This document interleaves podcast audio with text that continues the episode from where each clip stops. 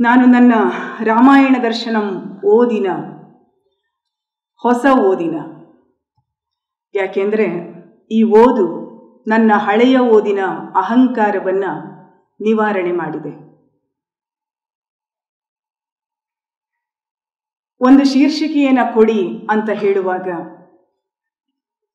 ಆಗೆಲ್ಲ ಅರೆಬರೆ ಓದಿಕೊಂಡಿದ್ದ ಜ್ಞಾನವನ್ನೇ ಬಂಡವಾಳ ಮಾಡಿಕೊಂಡು ನಾನೇ ಸೂಚಿಸಿದ ಶೀರ್ಷಿಕೆ ರಾಮಾಯಣ ದರ್ಶನಂ ಸ್ತ್ರೀ ಪಾತ್ರಗಳು ಅಂತ. ಈಗ ಈ ಓದು ಮುಗಿದ ಮೇಲೆ ನನಗೆ ಅನಿಸೋದಕ್ಕೆ ಶುರುವಾಯಿತು. ಶೀರ್ಷಿಕೆ ಅದೆಷ್ಟು ಪೇಲವವಾಗಿದೆ ಅಂದರೆ ಕುವೆಂಪು ಅವರಿಗೆ ಅಲ್ಲಿಯ ಹೆಣ್ಣು ಜೀವದಾಯಿನಿ ಜೀವ ಸದೃಶವಾದಂಥ ಸ್ತ್ರೀ ಲೋಕವನ್ನು ಕುವೆಂಪು ತೆರೀತಾರೆ ರಾಮಾಯಣ ದರ್ಶನಂದಲ್ಲಿ. ಅದು ಬರಿಯ ಪಾತ್ರ ಅಲ್ಲ. ಅನ್ನೋದನ್ನು ನಾನು ಮೊಟ್ಟ ಮೊದಲು ನನಗೆ ನಾನೇ ಮನವರಿಕೆ ಮಾಡಿಕೊಂಡಂಥ ಸತ್ಯ ಅದು. ರಾಮಾಯಣ ದರ್ಶನಂ ಸ್ತ್ರೀ ಪಾತ್ರಗಳು ಅನ್ನುವಂಥ ಈ ಮಾತಿದೆಯಲ್ಲ?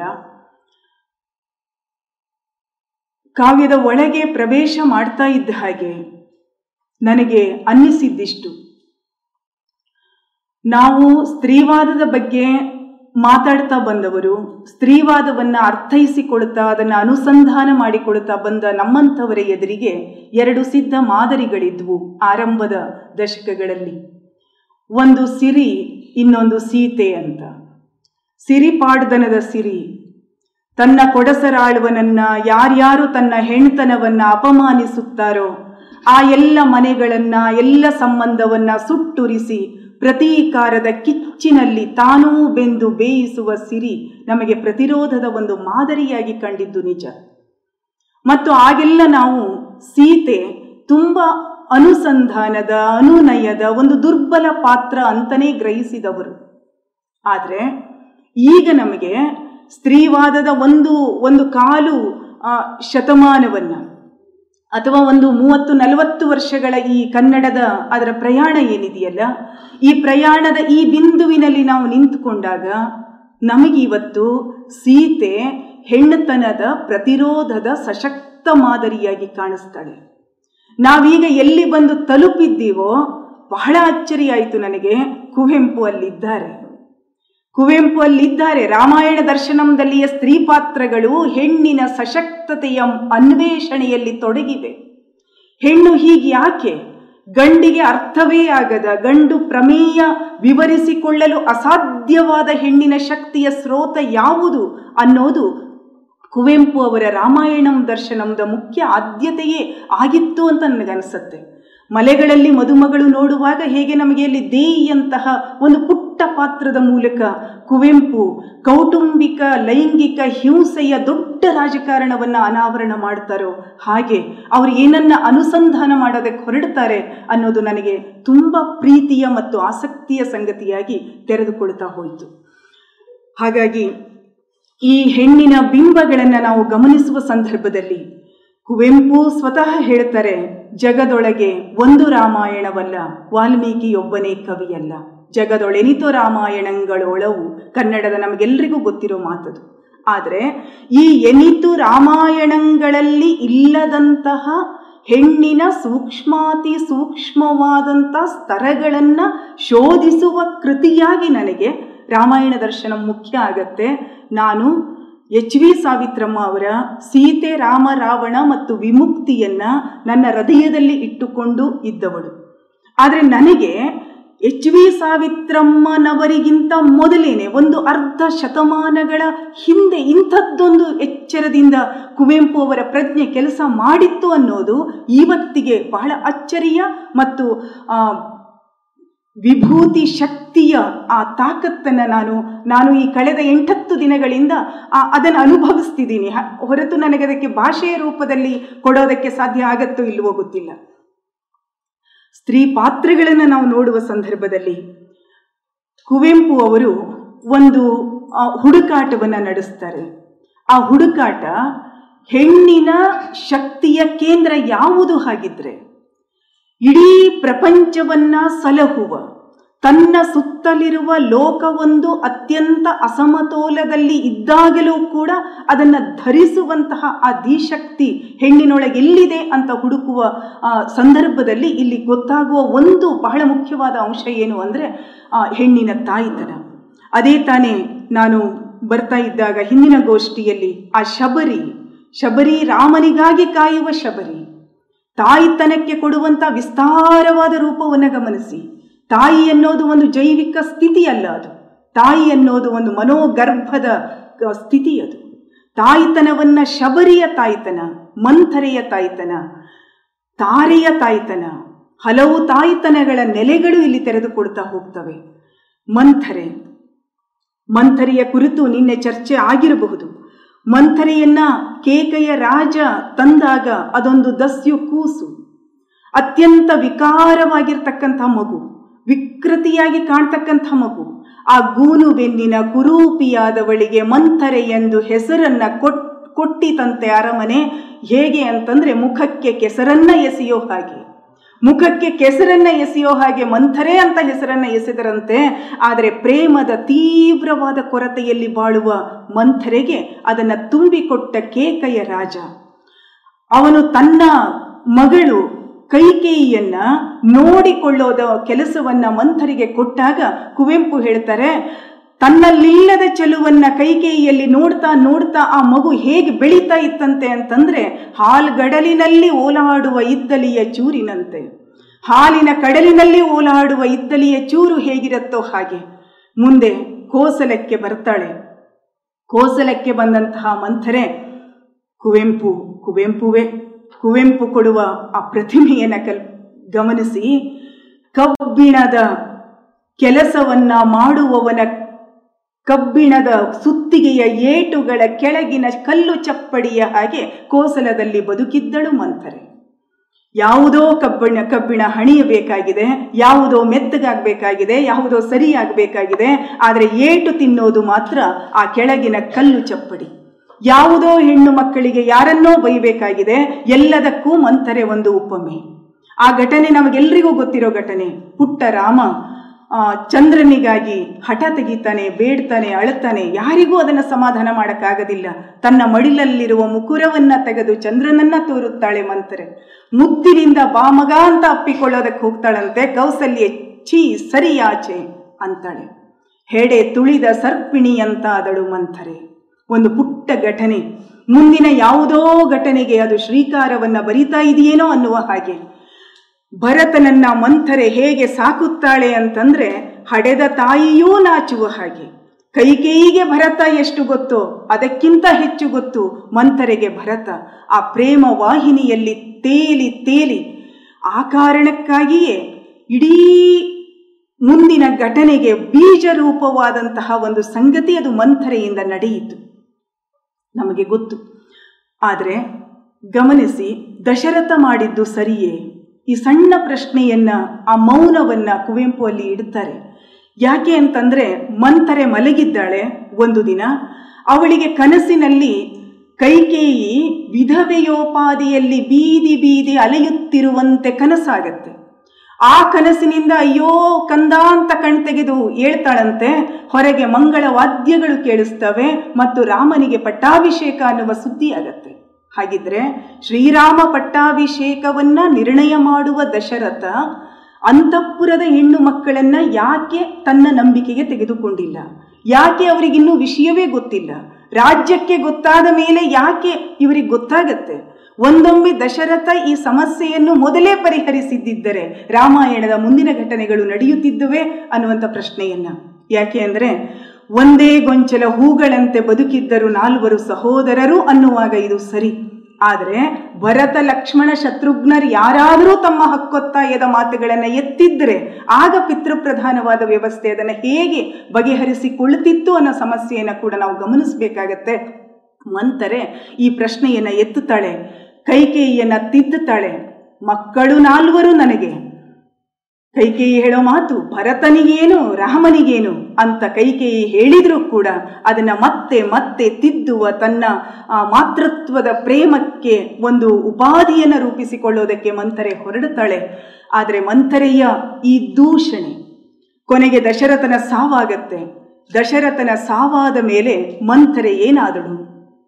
ನೇರವಾಗಿ ಸ್ಮಶಾನದಿಂದ ಕಾಡು ಹಾದಿಯನ್ನು ಹಿಡಿದು ಹೋಗಿ ಬಿಡ್ತಾಳವಳು ಅಲ್ಲೆಲ್ಲೋ ಕಾಡಿಗೆ ಬಿದ್ದ ಕಾಳ್ಗಿಚ್ಚನ್ನ ಮಗನೇ ಭರತ ಅಂತ ಹೋಗಿ ಅಪ್ಪಿ ಆ ಕಾಳ್ಗಿಚ್ಚಿನಲ್ಲಿ ಬೆಂದು ಹೋಗ್ತಾಳಂತೆ, ಸುಟ್ಟುರಿದ ಚಿಟ್ಟೆಯ ಹಾಗೆ. ಆದರೆ ಆದರೆ ಇಡೀ ಇವು ಪಾತ್ರಗಳೆಲ್ಲ ಇವು ಪ್ರಜ್ಞಾ ಸೇತುಗಳ ಹಾಗೆ. ಯಾಕೆ ಇವು ಪ್ರಜ್ಞಾ ಸೇತುಗಳು ಅಂದರೆ, ಇಡೀ ರಾಮಾಯಣ ದರ್ಶನದ ಕೊನೆಗೆ ಬಂದರೆ, ಕಟ್ಟ ಕಡೆಗೆ ನಾವು ಬಂದ್ರೆ ಇನ್ನು ರಾಮ ಲಕ್ಷ್ಮಣರು ಆಗಮಿಸಿಲ್ಲ ಅಂತ ನೋವನ್ನ ಅನುಭವಿಸುತ್ತಿರುವ ಭರತ ಚಿತೆಯನ್ನ ಸಿದ್ಧಪಡಿಸಿದ್ದಾನೆ ಚಿತೆಯಲ್ಲಿ ತನ್ನನ್ನ ಹತ್ಯೆ ಮಾಡ್ಕೋಬೇಕು, ಪ್ರವೇಶ ಮಾಡಬೇಕು ಅಂತ ಕಾಯ್ತಾ ಇದ್ದಾನೆ. ಒಂದು ದನಿ ಕೇಳತ್ತೆ ಅವನಿಗೆ ಆಕಾಶ ಮಾರ್ಗದಲ್ಲಿ. ಒಂದು ಅದ್ಭುತವಾದ ಸ್ತ್ರೀ ಕಾಣಿಸ್ತಾಳೆ, ಸುಂದರಿಯಾದ ಸ್ತ್ರೀ ಕಾಣ್ತಾಳೆ. ನಿಲ್ಲು ಭರತ, ನಿನ್ನಣ್ಣ ಬರುವವನಿದ್ದಾನೆ, ದುಡುಕಬೇಡ. ಭರತ ಕೇಳ್ತಾನೆ, ಯಾರು ನೀನು? ನಿನ್ನನ್ನು ತಡೆಯುವ ನಾನು ಯಾರು ಗೊತ್ತಾಗದಿಲ್ವೇ ನಾನು ಮಂಥರೆ. ನೀನು ಮಂಥರೆಯೇ ಸುಳ್ಳು ಹೇಳ್ತಾ ಇದೀಯಾ? ಇಲ್ಲ ಕಂದ, ನಾನೇ ಮಂಥರೆ. ಆ ವಿಕೃತಿಯನ್ನ ಕಳೆದುಕೊಂಡ ಬರೀ ಬೆಳಕಾದ ಮಂಥರೆ. ಇದು ಕುವೆಂಪು ಕೊಡುವ ತಾಯಿತನದ ಅದ್ಭುತವಾದಂಥ ಒಂದು ರೂಪಕ. ಹೊರಗಿನ ಬಾಹ್ಯ ವಿಕೃತಿಗಳೆಲ್ಲ ಕಳೆದು ಬೆಳಕಿನ ಚಿಲುಮೆಯಾಗುವ ಮಂಥರೆ ಭರತನ ಆತ್ಮದಲ್ಲಿ ಭರತನ ಪ್ರಜ್ಞೆಯೊಳಗೆ ಬೆರೆತು ಹೋಗಿದ್ದಾಳೆ ಭರತನಿಗೆ ತಾಯಿ ಎಂದರೆ ಕೈಕೇಯಿ ಎಷ್ಟೋ, ಮಂಥರೆಯೂ ಅಷ್ಟೇ. ಮುಂದಿನ ಲೋಕಕ್ಕೂ ಕೂಡ ತಾಯಿ ಎಂದರೆ ಕೌಸಲ್ಯೆ, ಕೈಕೇಯಿ, ಸುಮಿತ್ರಿಯರೆಷ್ಟೋ, ಅದಕ್ಕೂ ಹೆಚ್ಚು ಮಂಥರೆ ಅನ್ನೋದನ್ನ ಈ ಕಾವ್ಯ ನಿರೂಪಿಸೋದಕ್ಕೆ ಹೊರಡತ್ತೆ ಅನ್ನುವಂಥದ್ದು. ಹಾಗೇನೆ ಇಡೀ ಸಂದರ್ಭದಲ್ಲಿ ಕೌಸಲ್ಯೆಯನ್ನ, ಬರೇ ನಾನು ತಾಯಿತನದ ಕುರಿತೇ ಮಾತಾಡಿ ಬಿಡಬಹುದು, ಆದರೆ ನನ್ನ ಮಾತನ್ನ ಇನ್ನೊಂದು ಎರಡು ಸಣ್ಣ ಉದಾಹರಣೆಗಳ ಮೂಲಕ ಆ ಮಾತನ್ನು ನಿಲ್ಲಿಸ್ತೀನಿ ಆ ವಿಷಯಕ್ಕೆ ಸಂಬಂಧಿಸಿದ ಹಾಗೆ. ಕೌಸಲ್ಯಗೆ ರಾಮನೆಂದರೆ ಅದು ಎಂತ ಹಿಕ್ಕು ಶಿಶುವಾಗಿದ್ದ ರಾಮ ಇನ್ನೂ ನಗು ಅಳುಗಳನ್ನ ಕಲಿಯದೇ ಇರುವ ಮಗುವನ್ನು ಮುದ್ದಿಸಿ ಮುದ್ದಿಸಿ ನಗು ಕಲಿಸಿದಳಂತೆ ಕೌಸಲ್ಯೆ. ರಾಮನನ್ನ ಕೌಸಲ್ಯ ಸಾಕಿದ್ದು ಹಾಗೆ. ಗುರುಗಳ ಹಿಂದೆ ಅವನು ಹೊರಡುತ್ತಾನೆ ಅನ್ನುವಾಗ ನೋವಾಗತ್ತೆ ಅವಳಿಗೆ. ವನವಾಸಕ್ಕೆ ಹೊರಡುತ್ತಾನೆ ಅನ್ನುವಾಗ ದಿಕ್ಕೆಡುತ್ತಾಳೆ ಕೌಸಲ್ಯೆ. ಆದರೆ ಭರತ ಬಂದಾಗ ಅಪ್ಪಿಕೊಳ್ಳುತ್ತಾಳೆ. ಕೌಸಲ್ಯೆಯ ತಾಯಿತನ ಅದು. ಭರತ ಬಂದಾಗ ಅವಳು ಹೇಳೋ ಮಾತಿದೆಯಲ್ಲ, ಬಾ ಮಗನೇ. ಕತ್ತಲು ತುಂಬಿದ ಕಾವಳಕ್ಕೆ ದೀಪದ ಹಾಗೆ ಬಂದಿದೀಯ? ನಿನ್ನನ್ನು ನೋಡುತ್ತಾ ನೋಡುತ್ತಾ ವಲ್ಕಲವನ್ನ ಹುಟ್ಟು ಹೋದಂತಹ ಆ ಮಕ್ಕಳನ್ನ ನೆನಪಿಸಿಕೊಂಡು ನಿನ್ನನ್ನು ನೋಡಿ ಅದನ್ನ ಮರಿತೀನಿ ಮಗನೇ. ಕೌಸಲ್ಯ ಹೇಳ್ತಾಳೆ ಭರತನಿಗೆ, ಲಜ್ಜೆಗೆಡದಿರು ನಿನ್ನ ತಾಯಿಯ ಬಗ್ಗೆ.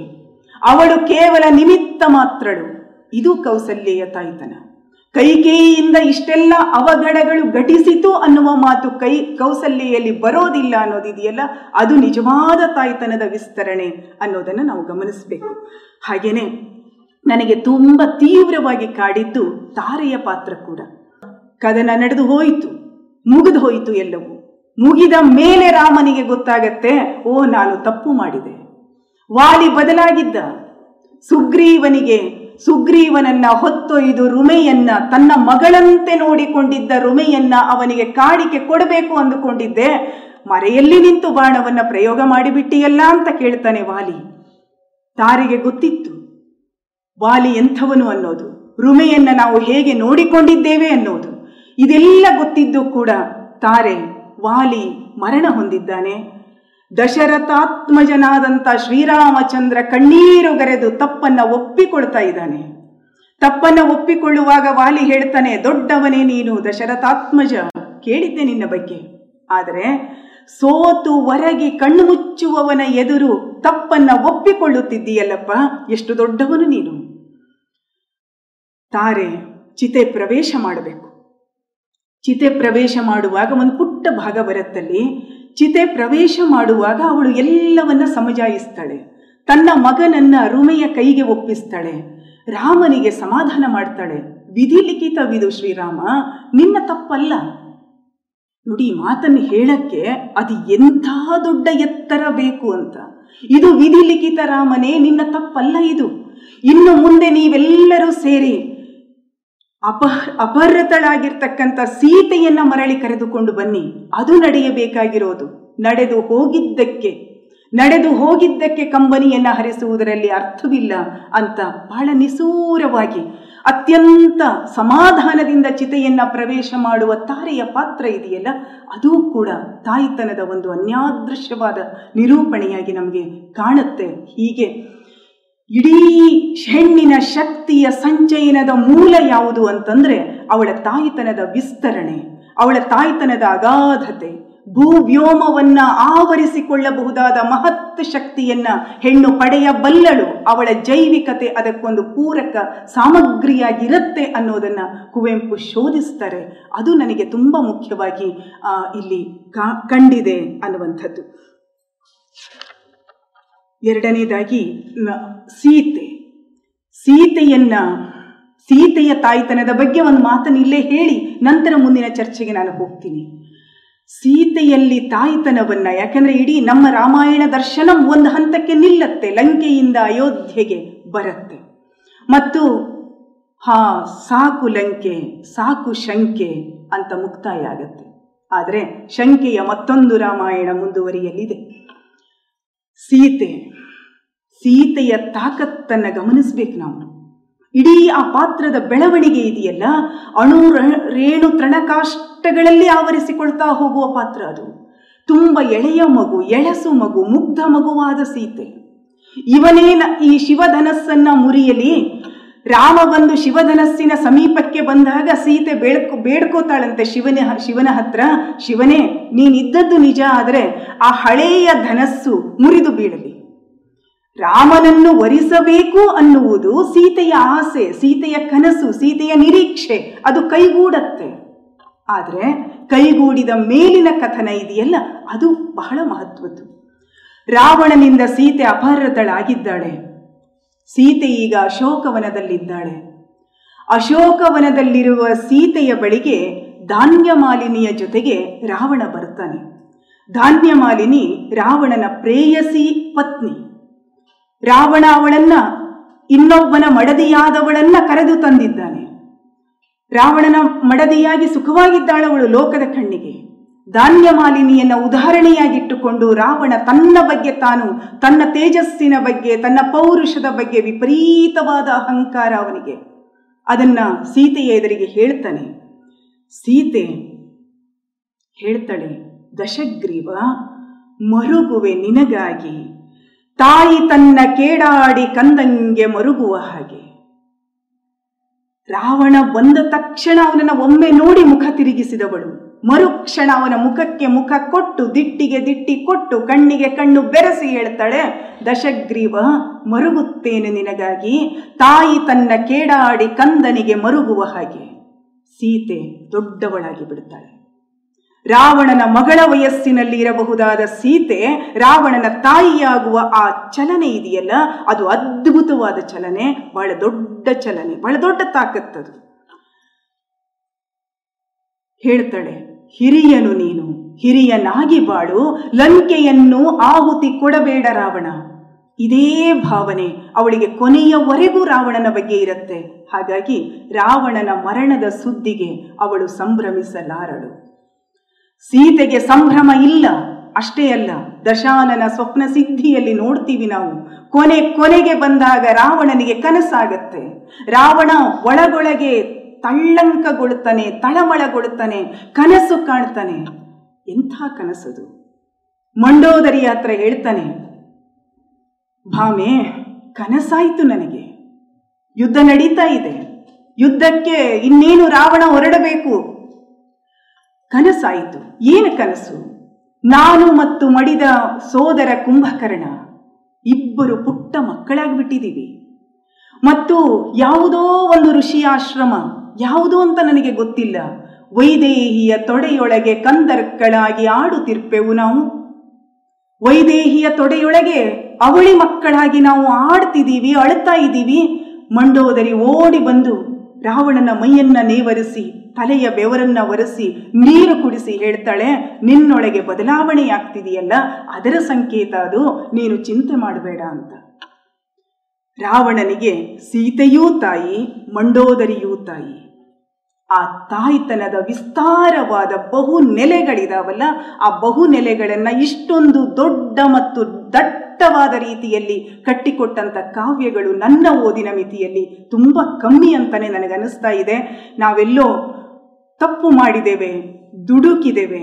ಎಷ್ಟೋ ಸಲ ಸ್ತ್ರೀವಾದಿ ಓದಿನ ಭರಾಟೆಯಲ್ಲಿ ಸ್ವತಃ ನಾನು ಕೂಡ ಕುವೆಂಪು ಅವರ ಕಾವ್ಯವನ್ನಷ್ಟೇ ಇಟ್ಟುಕೊಂಡು ಕುವೆಂಪು ಅವರ ಜೊತೆಗೆ ಜಗಳಾಡಿದ್ದೀವಿ. ಗ್ರಹ ತಪಸ್ವಿನಿಯನ್ನು ಬರೆದವರು ನೀವು ಅಂತ ಗುದ್ದಾಡಿದೀವಿ ಆದ್ರೆ ಗ್ರಹ ತಪಸ್ವಿನಿಯೊಂದೇ ಕುವೆಂಪು ಅವರ ಮಾತಲ್ಲ, ಅವರು ಇಡೀ ಹೆಣ್ಣು ಲೋಕದ ಆ ಸಂವೇದನಾಶೀಲತೆಯನ್ನ ಕಟ್ಟಿಕೊಡಬಲ್ಲ ಆ ತಾಕತ್ತಿದೆಯಲ್ಲ, ಅದು ಬಹಳ ಬಹಳ ದೊಡ್ಡದು ಅಂತ ನನಗೆ ಅನ್ನಿಸ್ತು. ಹದಿಬದೆಯ ಧರ್ಮ ಹದಿಬದೆಯ ಧರ್ಮ ಕೇಳಿ ಕೇಳಿ ಸಾಕಾಗೋಗಿದೆ, ಕುವೆಂಪು ಅದನ್ನ ಮತ್ತೆ ಮತ್ತೆ ಉಜ್ಜಿ ಉಜ್ಜಿ ಉಜ್ಜಿ ತೆಗಿತಾ ಹೋಗ್ತಾರೆ. ಆ ಹದಿಬದೆಯ ಧರ್ಮವನ್ನ ನಿಷ್ಕರ್ಷೆ ಮಾಡೋದಕ್ಕೆ ಎರಡು ಕನ್ನಡಿಗಳಿದಾವೆ. ಒಂದು ರಾವಣ, ಇನ್ನೊಬ್ಬ ರಾಮ. ವಿಚಿತ್ರ, ರಾವಣ ಗೆಲ್ಲುತ್ತಾನೆ, ಸೋತು ಗೆಲ್ಲುತ್ತಾನೆ, ತಪ್ಪು ಮಾಡಿ ಗೆಲ್ತಾನೆ ರಾಮ ಗೆದ್ದೆನೆಂದು ಭಾವಿಸಿ ಸಂಪೂರ್ಣವಾಗಿ ಸೋಲ್ತಾನೆ.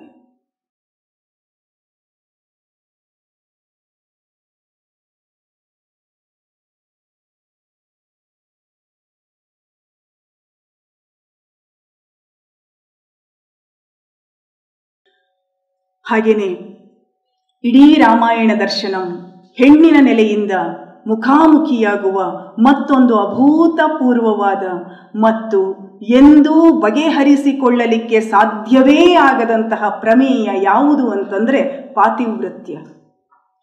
ಏನದು ಪಾತಿವೃತ್ಯ? ಹದಿಬದೆಯ ಧರ್ಮ ಹದಿಬದೆಯ ಧರ್ಮ ಕೇಳಿ ಕೇಳಿ ಸಾಕಾಗೋಗಿದೆ, ಕುವೆಂಪು ಅದನ್ನು ಮತ್ತೆ ಮತ್ತೆ ಉಜ್ಜಿ ಉಜ್ಜಿ ಉಜ್ಜಿ ತೆಗಿತಾ ಹೋಗ್ತಾರೆ. ಆ ಹದಿಬದೆಯ ಧರ್ಮವನ್ನ ನಿಷ್ಕರ್ಷೆ ಮಾಡೋದಕ್ಕೆ ಎರಡು ಕನ್ನಡಿಗಳಿದಾವೆ. ಒಂದು ರಾವಣ, ಇನ್ನೊಬ್ಬ ರಾಮ. ವಿಚಿತ್ರ, ರಾವಣ ಗೆಲ್ಲುತ್ತಾನೆ, ಸೋತು ಗೆಲ್ತಾನೆ ತಪ್ಪು ಮಾಡಿ ಗೆಲ್ತಾನೆ ರಾಮ ಗೆದ್ದೆನೆಂದು ಭಾವಿಸಿ ಸಂಪೂರ್ಣವಾಗಿ ಸೋಲ್ತಾನೆ. ನೋಡಿ, ಅದನ್ನು ಇಲ್ಲಿಂದ ನಾವು ಆರಂಭ ಮಾಡ್ಕೋಬಹುದಾದರೆ ಮಾರೀಚನ ಬಳಿ ರಾವಣನಾಡುವ ಮಾತು. ರಾವಣನೀಗ ಸೋತು ಬಂದಿದ್ದಾನೆ. ಮಿಥಿಲೆಯ ಶಿವಧನಸ್ಸನ್ನ ಮುರಿಯಲಿಕ್ಕೆ ಹೋಗಿ ಅದು ಅಸಾಧ್ಯವಾಗಿ ಬಿದ್ದು ಅಪಮಾನಿತನಾಗಿದ್ದಾನೆ. ಅಪಮಾನವನ್ನ ಸಣ್ಣ ಪುಟ್ಟ ಅಪಮಾನವನ್ನು ಸಹಿಸಿಕೊಳ್ಳುವ ಶಕ್ತಿಯೇ ಇಲ್ಲದ ಗಂಡು ಗರ್ವ. ಅಪಮಾನಿತನಾಗಿದ್ದಾನೆ. ಸೀತೆಯನ್ನ ಪಡೆಯಲೇಬೇಕು ಅಂತ ಅನ್ನಿಸ್ತಿದೆ. ಅದಕ್ಕೆ ನೆಪ ಶೂರ್ಪನಕಿಯನ್ನ ಕಳಿಸೋದು. ಶೂರ್ಪನಕಿ ಹೋಗ್ತಾಳೆ ಚಂದ್ರನಕ್ಕಿ ಹೋಗ್ತಾಳೆ. ಲಕ್ಷ್ಮಣನ ಕೈಯ ಬಾಣ ಕುವೆಂಪು ಇಲ್ಲಿ ತನ್ನ ಕಥಾನಾಯಕರನ್ನ ಬಹಳ ಜೋಪಾಸನೆ ಮಾಡ್ಕೋತಾರೆ. ಲಕ್ಷ್ಮಣನ ಕೈಯ ಬಾಣಗಳು ಬಾಣ ಕೆತ್ತಿ ಹೋಗಿದೆ ಚಂದ್ರನಕಿಯ ಮುಖವನ್ನ. ನೆಪವಾಗತ್ತೆ ಅದು. ಆ ನೆಪವನ್ನ ಪೂರೈಸೋದಕ್ಕೆ ಪುಷ್ಪಕ ವಿಮಾನವನ್ನ ತಗೊಂಡು ರಾವಣ ಹೋಗಬೇಕು. ಮಾರೀಚ ಬೇಕು. ಮಾರೀಚನನ್ನ ಕೇಳೋದಕ್ಕೆ ಒಂದು ಕಾರಣ ಇದೆ. ಮಾರೀಚನ ತಾಯಿ ತಾಟಕಿಯನ್ನ ರಾಮ ವಧೆ ಮಾಡಿದ್ದಾನೆ. ಇಡೀ ಇಡೀ ರಾಮಾಯಣ ದರ್ಶನದ ಆರಂಭದಲ್ಲೇ ಬರುವ ಶಿಲಾ ತಪಸ್ವಿಯ ಭಾಗ ಇದೆ ನೋಡಿ. ಆ ಭಾಗದಲ್ಲಿ ರಾಮ್ ರಾಮನಿನ್ನು ಮುಂದಿನ ಎಲ್ಲ ಘನ ಕಾರ್ಯಕ್ಕೆ ಉದ್ಯುಕ್ತನಾಗುವ ಮೊದಲು ಅವನ ಬದುಕಿನಲ್ಲಿ ಅಯಾಚಿತವೆನ್ನುವಂತೆ ಎರಡು ಘಟನೆಗಳು ನಡೆಯುತ್ತವೆ ಒಂದು, ಗುರು ಹೇಳಿದ್ದನ್ನು ಕೇಳಿ ತಾಟಕಿಯನ್ನ ವಧಿಸೋದು. ತಾಟಕಿಯನ್ನ ಒದಿಸೋದಕ್ಕೆ ರಾಮನಿಗೇ ಇದ್ದ ಕಾರಣಗಳು ಏನು ಅನ್ನುವ ಅಸ್ಪಷ್ಟತೆ ಕೊನೆಯವರೆಗೂ ಕಾಡತ್ತೆ. ಕೊನೆಯವರೆಗೂ ಕಾಡತ್ತೆ. ಹೆಣ್ಣು ಹತ್ಯೆಯನ್ನ, ಸ್ತ್ರೀ ಹತ್ಯೆಯನ್ನ ರಾಮ ಮಾಡಬಹುದೇ? ಧರ್ಮ ಇದನ್ನು ಒಪ್ಪಿಕೊಳ್ಳುತ್ತದೆಯೇ? ಯಾಕೆ ಅಂದರೆ ಅಲ್ಲಿ ಯುದ್ಧ ನಡೆಯುವ ಹೊತ್ತಿನಲ್ಲಿ ತಾಟಕಿಯ ಪಿಶಾಚಿ ಹೂಂಕರಿಸಿ ಹೇಳ್ತಾಳೆ, ಗುರುವಿನಾಜ್ಞೆಗೆ ಹೆಣ್ಣು ಕೊಂದವನಿಗೆ ಗೆಲುವಿಲ್ಲ. ಗುರುವಿನಾಜ್ಞೆಗೆ ಹೆಣ್ಣು ಕೊಂದವನಿಗೆ ಗೆಲುವಿಲ್ಲ. ಲಕ್ಷ್ಮಣ ಕಂಗಾಲಾಗ್ತಾನೆ, ರಾಮ ಹೇಳ್ತಾನೆ, ಹೆದರದಿರು ಸೌಮಿತ್ರಿ, ಪಿಶಾಚಿಯ ಮಾತದು. ಆದರೆ ಅದು ಪಿಶಾಚಿ ಅಲ್ಲ. ಎಲ್ಲಿದೆ ಅದು? ರಾಮನೊಳಗಿನ ಹೂಂಕಾರ. ರಾಮನೊಳಗಿನ ಅರಿವು.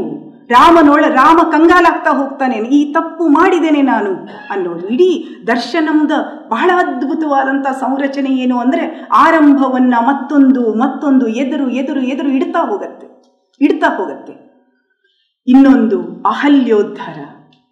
ಕಲ್ಲು ಕರಗಿ ಬೆಣ್ಣೆಯಾಗಿ, ನೀರಾಗಿ, ಸ್ತ್ರೀಮೂರ್ತಿಯಾಗಿ ಎದ್ದು ನಿಂತಾಗ ಮರಳಿ ತನ್ನ ತಾಯನ್ನೇ ಕಂಡ ಹಾಗೆ ರಾಮ ನಮಿಸಬಲ್ಲ. ರಾಮನೊಳಗಿರುವ ಎರಡು ಸ್ಥಿತಿಗಳಿವೆ. ಒಂದು ತಾಟಕಿಯ ವಧೆ, ಇನ್ನೊಂದು ಅಹಲ್ಯೋದ್ಧಾರ. ಈ ಸ್ಥಿತಿಯನ್ನು ನಾವು ಮುಂದಕ್ಕೆ ನೋಡೋದಾದ್ರೆ, ಆ ಪಾತಿವ್ರತ್ಯದ ಅಗ್ನಿ ದಿವ್ಯವನ್ನು ನಾವು ಗಮನಿಸೋದಾದ್ರೆ, ರಾಮನನ್ನ ರಾಮನನ್ನ ನೋಡೋದಾದ್ರೆ, ಅಹಲ್ಯೆ, ಊರ್ಮಿಳೆ, ಸೀತೆ, ಕೌಸಲ್ಯೆ, ತಾರೆ ಎಲ್ಲರೂ ಕೂಡ ಪಾತಿವ್ರತ್ಯದ ಒಂದೊಂದು ನಿಕಷ, ಒಂದೊಂದು ಮಾದರಿ. ಆದರೆ ರಾವಣನಿಗೆ ಮಂಡೋದರಿ ಇದ್ದಾಳೆ. ಆದರೆ ಮಂಡೋದರಿಯ ಮೂಲಕ ಹದಿಬದೆಯ ಧರ್ಮವನ್ನು ಕಲಿಯಲಾರ ಅವನು.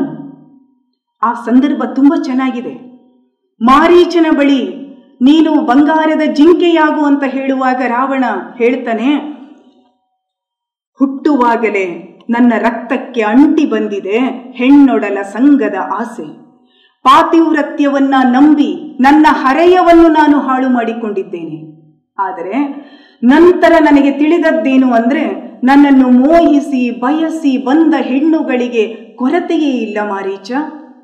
ನನ್ನ ಮೈಸಿರಿಗೆ, ನನ್ನ ಐಸಿರಿಗೆ, ನನ್ನ ಯಶೋ ವೈಭವಕ್ಕೆ ನನ್ನ ರಸಿಕತೆಗೆ, ನನ್ನ ಸತ್ವಕ್ಕೆ, ನನ್ನ ವೀರಕ್ಕೆ, ನನ್ನ ಮಿಗಿತಾಯವೇ ಇಲ್ಲದ ಹೆಣ್ಣುಗಳು ನನ್ನ ಕಾಲ ಕೆಳಗಿದ್ದಾರೆ.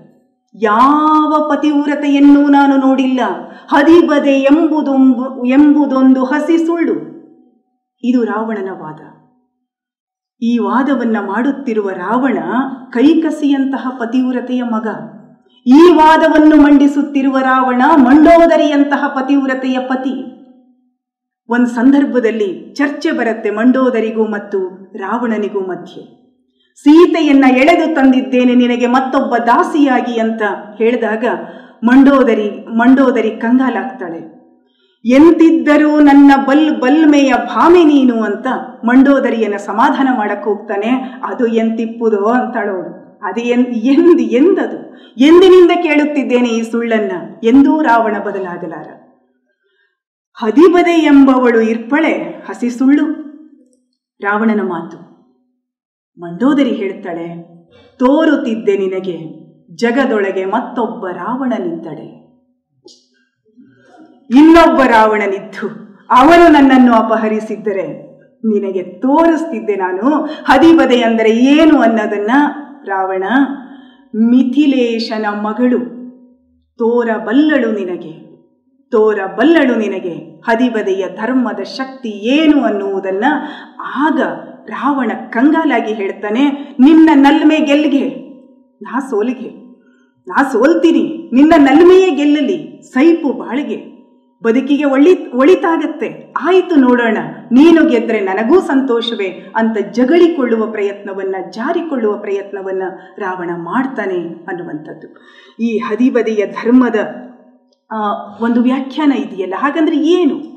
ಕೇವಲ ಒಂದು ಘಟನೆಯಾಗಿ ಕುವೆಂಪುವಿಗೆ ಅದು ಮುಖ್ಯ ಆಗೋದಿಲ್ಲ. ನಮ್ಮ ಸಮಾಜದೊಳಗೆ ಬೇರು ಬಿಟ್ಟಿರುವ ಒಂದು ಅಮೂರ್ತವಾದ ಈ ಕಲ್ಪನೆ ಇದೆಯಲ್ಲ? ಇದನ್ನು ವಿವರಿಸಿಕೊಳ್ಳುವುದು ಹೇಗೆ ಹಾಗಿದ್ರೆ ಅನ್ನೋದಕ್ಕೆ ಕುವೆಂಪು ಬಹಳ ಹಿಂದೆನೆ ಮುಖಾಮುಖಿಯಾಗ್ತಾರೆ ಅನ್ನಿಸ್ತು ನನಗೆ. ರಾವಣನಿಗೆ ನೆನಪಿದೆ, ವೇದವತಿಯ ಘಟನೆ. ವೇದವತಿ ಬ್ರಾಹ್ಮಣ ಕನ್ಯೆ. ರಾವಣ ಅವಳನ್ನ ಎಳೆದು ತರ್ತಾನೆ. ಎಲ್ಲಿ ರಾವಣ ತನ್ನನ್ನು ಬಲಾತ್ಕರಿಸಬಹುದೋ ಅಂತ ತಿಳಿದು ಅಗ್ನಿಗೆ ಆಹುತಿಯಾಗಿ ಸಾಯ್ತಾಳೆ ವೇದವತಿ. ರಾವಣ ಈಗಲೂ ಮರಗುತ್ತಾನೆ, ಛೇ, ಗೊತ್ತಿಲ್ಲ ಅವಳಿಗೆ, ನಾನೆಂದೂ ಬಲಾತ್ಕರಿಸಲಾರೆ. ರಾವಣನ ಬಹಳ ಅದ್ಭುತವಾದಂತ ಈ ಸ್ಥಿತಿ ಇದೆಯಲ್ಲ. ಎಳೆದು ತರುತ್ತೇನೆ, ಮಣಿಸುತ್ತೇನೆ ಹೆಣ್ಣುಗಳನ್ನ, ಅವರಾಗಿ ಅವರೇ ಒಪ್ಪಿಕೊಳ್ಳುವಂತೆ ಮಾಡುತ್ತೇನೆ, ಅದು ಅವನ ಗಂಡು ಗರ್ವದ ವಿಜಯ. ಆದರೆ ಎಂದಿಗೂ ನಾನು ಬಲಾತ್ಕರಿಸಲಾರೆ? ಈ ಮಾತನ್ನ ಮತ್ತೆ ಮತ್ತೆ ನಾವು ರಾಮಾಯಣದ ಒಳಗಡೆ ಕೇಳಿಸ್ಕೊಂತೀವಿ. ಆದರೆ ಧಾನ್ಯ ಮಾಲಿನಿ. ಕೇವಲ ಸೀತೆಯೊಬ್ಬಳೇ ಅಲ್ಲ, ಮಂಡೋದರಿಯೊಬ್ಬಳೇ ಅಲ್ಲ, ಧಾನ್ಯ ಮಾಲಿನಿ ಅವನಿಗೊಡ್ಡುವ ಸವಾಲು ಬಹಳ ದೊಡ್ಡದು. ಈ ಸಂದರ್ಭಕ್ಕೆ ಒಳಗೊಂಡ ಹಾಗೆ, ಧಾನ್ಯ ಮಾಲಿನಿಯ ಪಾತ್ರಕ್ಕೆ ಒಳಗೊಂಡ ಹಾಗೆ ಯುದ್ಧ ನಡೆದಿದೆ. ಯುದ್ಧ ನಡೆದಿದೆ. ಅವಳ ಮಗ ಅತಿಕಾಯ ಯುದ್ಧಕ್ಕೆ ಹೊರಟಿದ್ದಾನೆ. ಧಾನ್ಯ ಮಾಲಿನಿಯ ಮಗ ಅತಿಕಾಯ ಯುದ್ಧಕ್ಕೆ ಹೊರಟಿದ್ದಾನೆ. ಹೊರಟ ಮಗನನ್ನ ಮರಳಿ ಕರೀತಾನೆ ಕುವೆಂಪು, ರಾವಣ, ಲಂಕೇಶ. ಕರೆದು ಹೇಳ್ತಾನೆ, ನೋಡು, ನೀನು ವೀರನಾಗಿ ಹೋರಾಡು. ನಾನದಕ್ಕೆ ಎಂದೂ ಅಡ್ಡಿಪಡಿಸಲಾರೆ ಮಗನೇ. ಆದರೆ ಯುದ್ಧ ಭೂಮಿಯಲ್ಲಿ ನಿನಗಾಗಿ ಉಸಿರು ಹಿಡಿದಿರುವ ನಿನ್ನ ತಾಯಿ ಧಾನ್ಯ ಮಾಲಿನಿ ಇದ್ದಾಳೆ ಎಂಬುದನ್ನು ಮರೆಯದಿರು. ಈ ಮಾತನ್ನು ಅವನು ಯಾರಿಗೂ ಹೇಳೋದಿಲ್ಲ. ಧಾನ್ಯ ಮಾಲಿನಿಯ ಮಗ ಅತಿಕಾಯನಿಗೆ ಮಾತ್ರ ಹೇಳ್ತಾನೆ. ಅಲ್ಲಿ ಅತಿಕಾಯನ ನೆನಪಿನಲ್ಲಿ ಧಾನ್ಯ ಮಾಲಿನಿಯ ಚರಿತ್ರೆ ಬಿಚ್ಚಿಕೊಳ್ಳುತ್ತೆ. ತುಂಬ ಪುಟ್ಟ ಮಗುವಾಗಿದ್ದಾಗ ಅತಿಕಾಯ ಮತ್ತೆ ಮತ್ತೆ ತನ್ನ ತಾಯಿ ಅನುಭವಿಸುವ ಈ ಹಿಂಸೆಯನ್ನ ನೋಡಿದ್ದ, ವ್ಯಂಗ್ಯವನ್ನ ಅವನು ಅನುಭವಿಸಿದ್ದ. ಯಾರದೋ ಹೆಂಡತಿಯನ್ನ ರಾವಣ ತಂದಿದ್ದಾನೆ ಅನ್ನುವ ಸತ್ಯ ಪುಟ್ಟ ಮಗುವಾಗಿದ್ದಾಗಲೇ ಅವನಿಗೆ ಗೊತ್ತಿತ್ತು. ಇವನು ನನ್ನ ತಂದೆ ಹೌದು, ಆದರೆ ನನ್ನ ತಾಯಿಯ ನಿಜವಾದ ಗಂಡನಲ್ಲ ಅನ್ನುವಂಥ ಸತ್ಯ ಅತಿಕಾಯನಿಗೆ ಗೊತ್ತಿತ್ತು. ಒಮ್ಮೆ ಅವನು ಕೇಳ್ತಾನೆ, ಪುಟ್ಟ ಮಗುವಾಗಿದ್ದಾಗ ಕೇಳ್ತಾನಂತೆ, ಧಾನ್ಯ ಮಾಲಿನಿ, ಉಸಿರು ನಿಂತು ಹೋದ ಹಾಗೆ ಮಗುವನ್ನ ಗಟ್ಟಿಯಾಗಿ ತಬ್ಬಿ, ಅವನ ಕೊರಳ ಮೇಗೆ ಕೊರಳಿಟ್ಟು ಧಾರಾಕಾರವಾಗಿ ಹತ್ತು ಬಿಡ್ತಾಳೆ. ಆ ಕ್ಷಣ ಅವನು ನಿರ್ಧಾರ ಮಾಡ್ತಾನೆ, ಬದುಕಿರುವಷ್ಟು ಕಾಲವು ತಾಯಿಯನ್ನು ಪ್ರೀತಿಸುತ್ತೇನೆ ಮತ್ತು ಗೌರವಿಸುತ್ತೇನೆ ಅಂತ. ಅತಿಕಾಯ ತುಂಬ ಪ್ರೀತಿಸುವ ತಾಯಿಯವಳು. ಆದರೆ ಈಗ ಅವನು ಹೊರಡೋದೇ ಈ ನಿರ್ಧಾರದ ಮೂಲಕ, ಅಮ್ಮ ಬಿಡುಗಡೆ ಬೇಕು ನಿನ್ನ ಕಣ್ಣೀರಿಗೂ ನನ್ನ ಅಪಮಾನಕ್ಕೂ. ನಮಗಿಬ್ಬರಿಗೂ ಬಿಡುಗಡೆ ಬೇಕು. ಈ ಬಿಡುಗಡೆಗೆ ಈ ಯುದ್ಧ ಒಂದು ನೆಪ. ನನ್ನ ಮರಣ ನಿನ್ನ ಬಿಡುಗಡೆ. ಸರಿ, ಅತಿಕಾಯ ಮರಣ ಹೊಂದುತ್ತಾನೆ. ಧಾನ್ಯ ಮಾಲಿನಿ ಹಾಸಿಗೆ ಹಿಡಿದಿದ್ದಾಳೆ. ಅವಳ ಬಳಿ ಓಡಿ ಬರ್ತಾನೆ ರಾವಣ. ಓಡಿ ಬಂದು ಪ್ರಜ್ಞಾಶೂನ್ಯಳ ರೀತಿಯಲ್ಲಿದ್ದಾಳೆ. ಓಡಿ ಬಂದು ಕೂಡ್ತಾನೆ ಅವಳ ಹಾಸಿಗೆ ಮೇಲೆ. ಕೂತು ಅವಳ ತಲೆಯನ್ನು ನೇವರಿಸ್ತಾನೆ. ಅವಳು ಇಲ್ಲಿಲ್ಲ. ಅವಳು ಯಾರ್ದೋ ಜೊತೆ ಮಾತಾಡ್ತಿದ್ದಾಳೆ. ಬಿಟ್ಟು ಬಂದ, ತೊರೆದು ಬಂದ ಆತನ್ನ ಗಂಡನ ಜೊತೆಗೆ ಅವಳು ಮಾತಾಡ್ತಿದ್ದಾಳೆ. ಮೈಯನಲ್ಲದೆ ಮನವನಿತ್ತೇನೆ ನಾನು ರಕ್ಕಸಗೆ. ಮನವನಲ್ಲದೆ ತನುವ ನೋಡುವನೆ ಜಗದೀಶ್ವರಂ. ದೇವರು ದೇಹ ನೋಡೋದಿಲ್ಲ, ಮನಸ್ಸನ್ನು ನೋಡ್ತಾನೆ. ನಾನು ಈ ರಾಕ್ಷಸನಿಗೆ ನನ್ನ ದೇಹವನ್ನ ಸಮರ್ಪಿಸಿರಬಹುದು, ಆದರೆ ನನ್ನ ಮನಸ್ಸನ್ನಲ್ಲ. ಅಷ್ಟೇ ಅಲ್ಲ, ಅವಳು ಹೇಳ್ತಾಳೆ, ಸೀತೆಯನ್ನು ರಾವಣ ಎಳೆದು ತಂದಿದ್ದಾನೆ, ಅವಳನ್ನು ಮುಟ್ಟಿದ್ದಾನೆ. ಆದರೆ ಸೀತೆ ಪತಿತೆಯಾಗುತ್ತಾಳೆಯೇ? ಬಹಳ ಮುಖ್ಯವಾದ ಪ್ರಶ್ನೆ ಇದು. ನನಗೆ ಜನಪದ ಕಾವ್ಯದೊಳಗೆ ನೀಲಾವತಿ, ಪತಿವ್ರತ, ನೀಲಾವತಿ ಲಾವಣಿ ಅಂತ ಒಂದು ಲಾವಣಿ ಇದೆ. ಹಾಸ್ಯ ಪ್ರಧಾನವಾದ ಲಾವಣಿ ಅದು. ಒಂದು, ಒಂದೇ ಕ್ಷಣದಲ್ಲಿ ಗೊತ್ತಿಲ್ಲ ನನಗೆ ಇದನ್ನು ನಾನು ಉದಾಹರಣೆ ಕೊಡಬೇಕೋ ಇಲ್ವೋ ಅಂತ. ಆ ಆ ಲಾವಣಿ ಏನು ಹೇಳುತ್ತೆ ಅಂದರೆ, ಒಬ್ಬ ನೀಲಾವತಿ ಅಂತ ಒಬ್ಬ ಸಾಮಾನ್ಯ ಹೆಣ್ಣುಮಗಳು ಅವಳ ಮನೆಗೊಬ್ಬ ಭಿಕ್ಷುಕ ಬಂದಿದ್ದಾನೆ. ಆ ಭಿಕ್ಷುಕನ ಕಣ್ಣಿಗೇನೋ ಕಸ ಬಿದ್ದಿದೆ. ಅವಳು ಅವನ ಕಣ್ಣನ್ನು ಊಗುತ್ತಾಳೆ ಅವಳ ಕುಂಕುಮ ಅವನ ಹಣೆಗೆ ಹತ್ತಿದೆ. ಅತ್ತೆ ಬರ್ತಾಳೆ. ತಕ್ಷಣ ನಿರ್ಧಾರ ಮಾಡ್ತಾಳೆ, ಇವಳು ಕುಲಟೆಯಾಗಿದ್ದಾಳೆ. ಅವಳನ್ನ ಎಳೆದು ಮನೆಯಿಂದ ಹೊರಗೆ ಹಾಕ್ತಾರೆ. ನೀಲಾವತಿ ಒಂಥರ ಉಡ ಕಚ್ಚಿದ ಹಾಗೆ ಬಾಗಿಲು ಕಚ್ಕೊಂಡು ಬೀಳ್ತಾಳೆ. ಹೇಳ್ತಾಳೆ ಅವಳು, ಇಲ್ಲೇ ಸಾಯ್ತೀನಿ, ನಾನು ತಪ್ಪು ಮಾಡಿಲ್ಲ, ನಾನು ಹೊರಗೆ ಹೋಗೋದಿಲ್ಲ. ಏಳು ದಿನ ಆಯಿತು, ಎಂಟು ದಿನ ಆಯಿತು, ಒಂಬತ್ತು ದಿನ ಆಯಿತು, ನೀರಿಲ್ಲ, ಅನ್ನ ಇಲ್ಲ, ಏನೂ ಇಲ್ಲ. ಕೊನೆಗೆ ಶಿವನಿಗೆ ದುಃಖ ಅನ್ನಿಸ್ತಂತೆ, ಜನಪದ ಕಾವ್ಯ ಅದು. ಶಿವ ಅವಳ ಸತ್ವವನ್ನ ಜಗತ್ತಿಗೆ ತೋರಿಸ್ಬೇಕು ಅಂತ ಹೇಳಿ ಒಂದು ನಾಟಕ ಹೂಡ್ತಾನೆ. ರಾಜನ ಕೋಟೆಯ ಬಾಗಿಲು ಅಗಳಿ ಹಾಕಿದೆ. ಆ ಅಗಳಿ ಯಾವ ಸ್ಥಿತಿಯಲ್ಲಿ ಹಾಕಿದೆ ಅಂದ್ರೆ ಹೊರಗಡೆ ರಾಜನ ರಾಜನ ಮಗಳ ಮದುವೆ ನಡಿಬೇಕಿದೆ. ವಧು ಒಳಗಿದ್ದಾಳೆ, ವರನ ದಿಬ್ಬಣ ಹೊರಗೆ ಬಂದಿದೆ, ಕೋಟೆ ಬಾಗಿಲು ತೆಗಿತಿಲ್ಲ. ಮತ್ತು ಆನೆಯನ್ನು ಕಟ್ಟಿ ಕುದುರೆ ಕಟ್ಟಿ ಏನೆಲ್ಲ ಮಾಡಿದ್ರೂ ಕೋಟೆ ಬಾಗಿಲು ತೆಗಿತಿಲ್ಲ. ಯಾರೆಲ್ಲ ಏನೆಲ್ಲ ಮಾಡಿದ್ರೂ ತೆಗಿತಿಲ್ಲ. ಕೊನೆಗೆ ಪುರೋಹಿತರು ಹೇಳ್ತಾರೆ, ಪತಿವ್ರತೆಯ ಕೈಯ ನೀರಿಂದ ತೆಗಿಯತ್ತೆ ಸರಿ ರಾಜ ಬಂದು ಹೆಂಡತಿಗೆ ಹೇಳ್ತಾನೆ, ನಿನ್ನ ಕೈ ನೀರಿಂದ ತೆಗೀಬ ಅವಳು ಕೇಳ್ತಾಳೆ, ಹೇಳು ದೊರೆಯೇ, ಪತಿವ್ರತೆ ಅಂದ್ರೆ ಯಾರು ಮತ್ತು ಹೇಗಿರಬೇಕು? ನನಗೆ ಗೊತ್ತಿಲ್ಲ. ನಾನು ಬಾಲ್ಯದಲ್ಲಿ ಆಟವಾಡುವಾಗ ಯಾವ್ಯಾವುದೋ ಗಂಡು ಮಕ್ಕಳ ಜೊತೆಗೆ ಆಟ ಆಡಿದ್ದೀನಿ. ನನಗೆ ಆರೋಗ್ಯ ತಪ್ಪಿದಾಗ ರಾಜವೈದ್ಯರು ಬಂದು ನನ್ನ ದೇಹವನ್ನು ಚಿಕಿತ್ಸೆ ಮಾಡಿದ್ದಾರೆ. ನಾನು ಹೋಗಿ ಕೋಟೆ ಬಾಗಿಲನ್ನು ಮುಟ್ಟಿ ಅದು ತೆರೆಯದೇ ಹೋದರೆ ನಿನಗೆ ತಾನೇ ಅಪಮಾನ? ಕೊನೆಗೆ ಇದೇ ನಡೆಯುತ್ತೆ. ಮಂತ್ರಿಯ ಹೆಂಡತಿ ಎಲ್ಲರೂ ಎಲ್ಲರೂ ಇದನ್ನೇ ನಡೆಸ್ತಾರೆ. ಕಟ್ಟೆ ಕಡೆಯಲ್ಲಿ ನೀಲಾವತಿಯ ಕೈ ನೀರಿಂದ ಕೋಟೆ ಬಾಗಿಲು ತೆಗೆಯುತ್ತೆ. ಅವಳು ಪತಿವ್ರತ ನೀಲಾವತಿ ಅಂತ ಜನ ಅವಳನ್ನು ಒಪ್ಕೊಂತಾರೆ ಅನ್ನೋದು. ನಾನು ಇದನ್ನು ಯಾಕಿಲ್ಲಿ ನೆನಪಿಸ್ಕೊಂಡೆ ಅಂದರೆ, ಪಾತಿವ್ರತ್ಯವನ್ನ ವಿವರಿಸಿಕೊಳ್ಳುವ, ಅರ್ಥೈಸಿಕೊಳ್ಳುವ ನಮ್ಮ ಪರಿಕಲ್ಪನೆಗಳು ಎಷ್ಟು ಪೇಲವವಾಗಿದ್ದಾವೆ. ಅವುಗಳನ್ನ ಹೆಣ್ಣಿನ ನೆಲೆಯಿಂದ ನಾವು ಪ್ರವೇಶ ಮಾಡಿದರೆ ಅದು ಹೇಗೆ ಒಂದು ಸತ್ತ, ದುರ್ಬಲ ಬಂದಳಿಕೆಯ ತರ ಅದು ಕಾಣಿಸ್ತಾ ಹೋಗುತ್ತೆ ಅನ್ನುವಂಥದ್ದು ಈ ಮಾತನ್ನ, ಈ ಅಂಶವನ್ನ ಕುವೆಂಪು ಈ ಕಾವ್ಯದಲ್ಲಿ ಮತ್ತೆ ಮತ್ತೆ ನಿಕಷಕ್ಕೆ ಒಡ್ತಾರೆ, ಮತ್ತೆ ಮತ್ತೆ ಅದನ್ನ ಮುಖ್ಯವಾಹಿನಿಗೆ ತಂದು ಚರ್ಚೆಗೆ ತರ್ತಾರೆ ಅನ್ನುವಂಥದ್ದು. ಹೀಗೆ ಗಂಡು ಸಂವೇದನೆಗೆ ತಕ್ಕದೇ ಇರುವಂತಹ ಆ ಹೆಣ್ಣುತನದ ಸೊಬಗನ್ನ ಮತ್ತು ಆ ಶಕ್ತಿಯನ್ನ ಮತ್ತೆ ಮತ್ತೆ ಎದುರಿಡ್ತಕ್ಕಂಥ ಹಲವು ಪಾತ್ರಗಳು ಇಲ್ಲಿ ಇದ್ದಾವೆ ಮಂಡೋದರಿಯ ಸಂದರ್ಭವನ್ನ ನಾವು ನೋಡ್ ನೋಡಿದ್ದೀವಿ ಸೀತೆಯ ಸಂದರ್ಭವನ್ನ ನಾವು ನೋಡ್ತೀವಿ. ಹಾಗೇನೆ ಲಂಕಾಲಕ್ಷ್ಮಿಯ ಬಳಿಗೆ ರಾವಣ ಬೇಡಿಕೊಳ್ತಾನೆ ಕೊನೇ ಹಂತದಲ್ಲೂ ಗೆಲ್ಲಬೇಕು ತಾನು ತನ್ನೊಳಗಿನ ಕಾಮವನ್ನ ಅಂತ ಎಷ್ಟೇ ನಿರ್ಧಾರ ಮಾಡಿದರೂ ಕೂಡ ರಾವಣಾಧೀಶ ಮತ್ತೆ ಮತ್ತೆ ಸೋಲ್ತಾನೆ. ಕೊನೆಗೂ ಅವನ ಬೇಡಿಕೆ ಏನು ಅಂದ್ರೆ ಸೀತೆ ನನ್ನ ವಶವಾಗಲಿ, ರಾಮನು ಸೋಲಲಿ. ತಥಾಸ್ತು ಅಂತಾಳೆ ಲಂಕಾಲಕ್ಷ್ಮಿ, ತಾಯಿನಿ ನಿಜಂ, ಎರಡೂ ಸಲ್ಲಿಗೆ ಅಂತ ಕೇಳ್ತಾನವನು. ಸಲ್ಗುಂ ಮುಂದಿನ ಬಾಳಿಗೆ. ಸಲ್ಗುಂ ಮುಂದಿನ ಬಾಳಿಗೆ. ಈಗಲ್ಲ, ನೀನು ಈಗಲೇ ಅಂತ ನೀ ಕೇಳಲೂ ಇಲ್ಲ. ಮುಂದೆ ಸೀತೆ ನಿನ್ನನ್ನು ಒಲಿಯುತ್ತಾಳೆ, ಮುದ್ದಿಸುತ್ತಾಳೆ, ಎದೆಗವಚಿಕೊಳ್ಳುತ್ತಾಳೆ, ಲಲ್ಲೆಯಾಡುತ್ತಾಳೆ. ಆದರೆ ಅದು ಮುಂದಿನ ಬಾಳಿಗೆ. ಲವ ಕುಶರಾಗಿ ಸೀತೆಯ ತೊಡೆಯ ಮೇಲೆ ಆಡಲಿದ್ದೀರಿ ನೀವು. ಆದರೆ ಈ ಈ ಸ್ಥಿತಿಯನ್ನು ನಾವು ಗಮನಿಸಿಕೊಂಡ್ರೆ ಹೆಣ್ಣಿನ ನಿಜವಾದ ಶೋಧ, ಹೆಣ್ಣಿನ ನಿಜವಾದ ಶೋಧನೆ ಏನು? ಹೆಣ್ಣು ಅಂದರೆ ಯಾರು?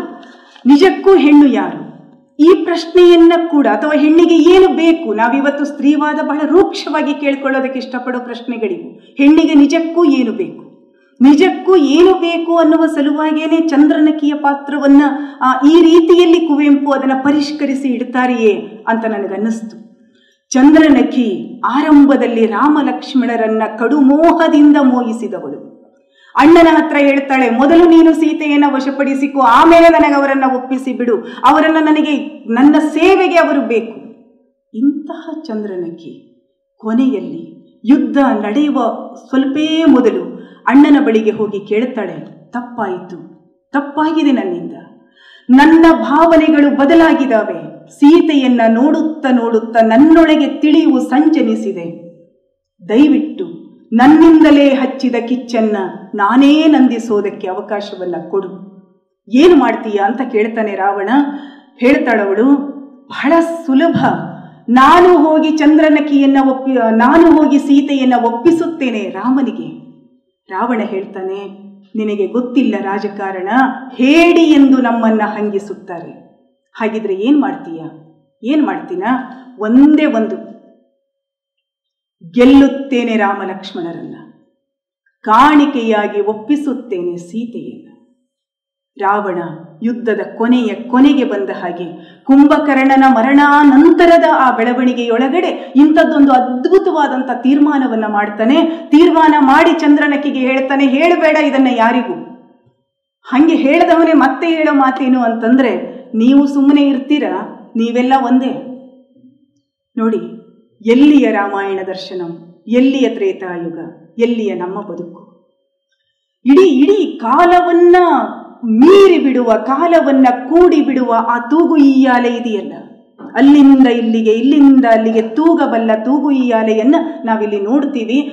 ಇಲ್ಲಿ ಬರುವ ಪಾತ್ರಗಳು ನಮ್ಮ ಬದುಕಿನ ಸಹಜ ಪಾತ್ರಗಳಾಗ್ತಾ ಆಗ್ತಾನೆ. ಆ ಮಹೋನ್ನತ ಸ್ಥಿತಿಯನ್ನು ಕೂಡ ಉದರ್ಶಿಸೋದೇ ದರ್ಶಿಸೋದೇ ರಾಮಾಯಣ ದರ್ಶನದ ದೊಡ್ಡ ಗುಣ ಅಂತ ನನಗೆ ಅನಿಸ್ತಾ ಇದೆ. ಅಷ್ಟೇ ಅಲ್ಲ, ಮಂಡೋದರಿಯ ಎದುರಿಗೂ ಈ ಮಾತನ್ನ ಆತ ಬಹಳ ಸ್ಪಷ್ಟವಾಗಿ ಹೇಳ್ತಾನೆ. ಆದರೆ ಮಂಡೋದರಿ ಕೇಳ್ತಾಳೆ ವೈರಿಗೆ ಇದು ಗೊತ್ತಿಲ್ಲ. ಗೊತ್ತಾಗೋದು ಬೇಡ. ಗೊತ್ತಾಗೋದು ಬೇಡ ಅನ್ನೋದು ಒಂದು ಕಥೆಯಾದರೆ ಗೊತ್ತು ಮಾಡಿಕೊಳ್ಳುವ ಗುಣ ಒಂದು ವೈರದಲ್ಲಿ ಇರುವುದಿಲ್ಲ ಅನ್ನೋದನ್ನು ಕೂಡ ನಾವು ವಾಲಿಯ ಹತ್ಯೆಯಲ್ಲೂ ನೋಡ್ತೀವಿ, ರಾವಣನ ಸಂದರ್ಭದಲ್ಲೂ ನೋಡ್ತೀವಿ. ಶ್ರೀರಾಮಚಂದ್ರನಂತ ಶ್ರೀರಾಮಚಂದ್ರನ ದುಡುಕುಗಳಿಗೆ ಕನ್ನಡಿಯನ್ನ ಹಿಡಿತಾ ಹೋಗತ್ತೆ ದರ್ಶನ. ಅದು ರಾವಣನ ಸಮರ್ಥನೆ ಮಾಡಿಕೊಳ್ಳೋದಿಲ್ಲ ಎಲ್ಲ ಸಂದರ್ಭದಲ್ಲಿಯೂ. ಇದನ್ನು ನಾವು ಗಮನಿಸಬೇಕಾಗ್ತದೆ. ಶಬರಿಯ ಅಕಾರಣವಾದ ಮಮತೆಯೊಂದು ಕಡೆಗೆ ಹೀಗೆ ರಾಮಾಯಣ ದರ್ಶನಂದ ಸ್ತ್ರೀ ಪಾತ್ರಗಳನ್ನು ಚರ್ಚೆ ಮಾಡುವಾಗ ಇನ್ನೊಂದು ಪುಟ್ಟ ಅಂಶವನ್ನ ಹೇಳಿ ನನ್ನ ಮಾತಿಗೆ ವಿರಾಮಕ್ಕೆ ಬರ್ತೀನಿ ನಾನು. ಅದೇನು ಅಂದ್ರೆ, ನಾವು ಸ್ತ್ರೀವಾದಿ ಚಿಂತನೆಯ ಒಂದು ದೊಡ್ಡ ಗುಣವಾಗಿ ಪರಿಗಣಿಸೋದು ಹೆಣ್ಣಿನೊಳಗಿರುವ ಸಖ್ಯ ತತ್ವವನ್ನು ಹೊಸ ಅನಾವರಣಗೊಳಿಸ್ಕೊಳ್ಬೇಕು ಅನ್ನೋದು. ಸೋದರಿತ್ವದ ಭಾವ, ಸೋದರಿತ್ವದ ಛಾಯೆ. ಹೆಣ್ಣಿ, ಹೆಣ್ಣಿಗೆ ಹೆಣ್ಣು ಶತ್ರುವಲ್ಲ ಅನ್ನೋದನ್ನು ನಾವು ನಿರೂಪಿಸಲೇಬೇಕಾಗತ್ತೆ. ಆ ನಿರೂಪವನ್ನು ಅರ್ಧ ಶತಮಾನದ ಹಿಂದೆ ರಾಮಾಯಣ ದರ್ಶನಂ ತುಂಬ ಸೊಗಸಾಗಿ ಮಾಡುತ್ತೆ. ತುಂಬ ಸೊಗಸಾಗಿ. ಬಹುಶಃ ಎರಡು ಸಂವಾದದ ಭಾಗವನ್ನು ನಾವು ನೆನಪಿಸಿಕೊಳ್ಳೋದಾದರೆ ಒಂದು ಸೀತೆ ಮತ್ತು ತ್ರಿಜಟೆಯರ ಸಂಬಂಧ.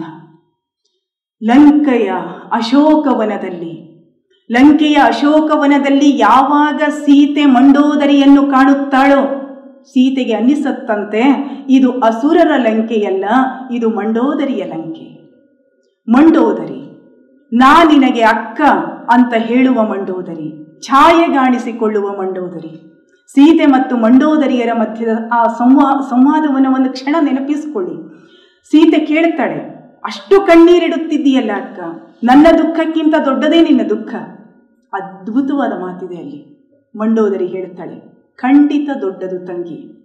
ನಿನ್ನಂತ ಹಲವು ಸೀತೆಯರ ದುಃಖಕ್ಕೆ ಕಾರಣನಾದವನ ಮಡದಿ ನಾನು. ಏನಿದು? ಏನಿದು? ಯಾ, ಎಂಥ ದೊಡ್ಡದನ್ನ? ಕೆಲವು ವರ್ಷಗಳ ಹಿಂದೆ ಬಹುದೊಡ್ಡ ರಾಜಕೀಯ ಅತ್ಯಾಚಾರಗಳೆಲ್ಲ ನಮ್ಮ ಕಾಲದಲ್ಲಿ ನಡೀತಾ ಇದ್ದಾಗ ನಾನು ಯಾವುದೋ ಆವೇಶದಲ್ಲಿ ಮಾತಾಡಿದ್ದೆ. ಮಾತಾಡ್ತಾ ಏನಂದಿದ್ದೆ ಅಂದರೆ, ಯಾರು ಅತ್ಯಾಚಾರಿಗಳೋ ಕರೆದು ತನ್ನಿ ಅವರ ತಾಯಿಯರನ್ನ, ಅವರ ಹೆಂಡತಿಯರನ್ನ ಅವರು ಮಾತಾಡಬೇಕು ಅಂತ. ಹಂಗೆ ಮಾತಾಡಿದ ದಿನ ನನಗೆ ಹೇಗನ್ಸಿತ್ತು ಅಂತಂದ್ರೆ, ಜೀವನದಲ್ಲಿ ಒಂದೇನೋ ಹೊಳಹು, ನನ್ನದೇ ಆದ ಹೊಳವೊಂದು ನನಗೆ ಹೊಳೆದ ಹಾಗೆ. ಆದರೆ, ಇದನ್ನು ಓದಿದಾಗ ಅನ್ನಿಸ್ತು, ನಮ್ಮ ಹೊಳಹುಗಳಿಗೆಲ್ಲ ಮೂಲ ಬೆಳಕಾಗಿ ಅಲ್ಲಿದೆ.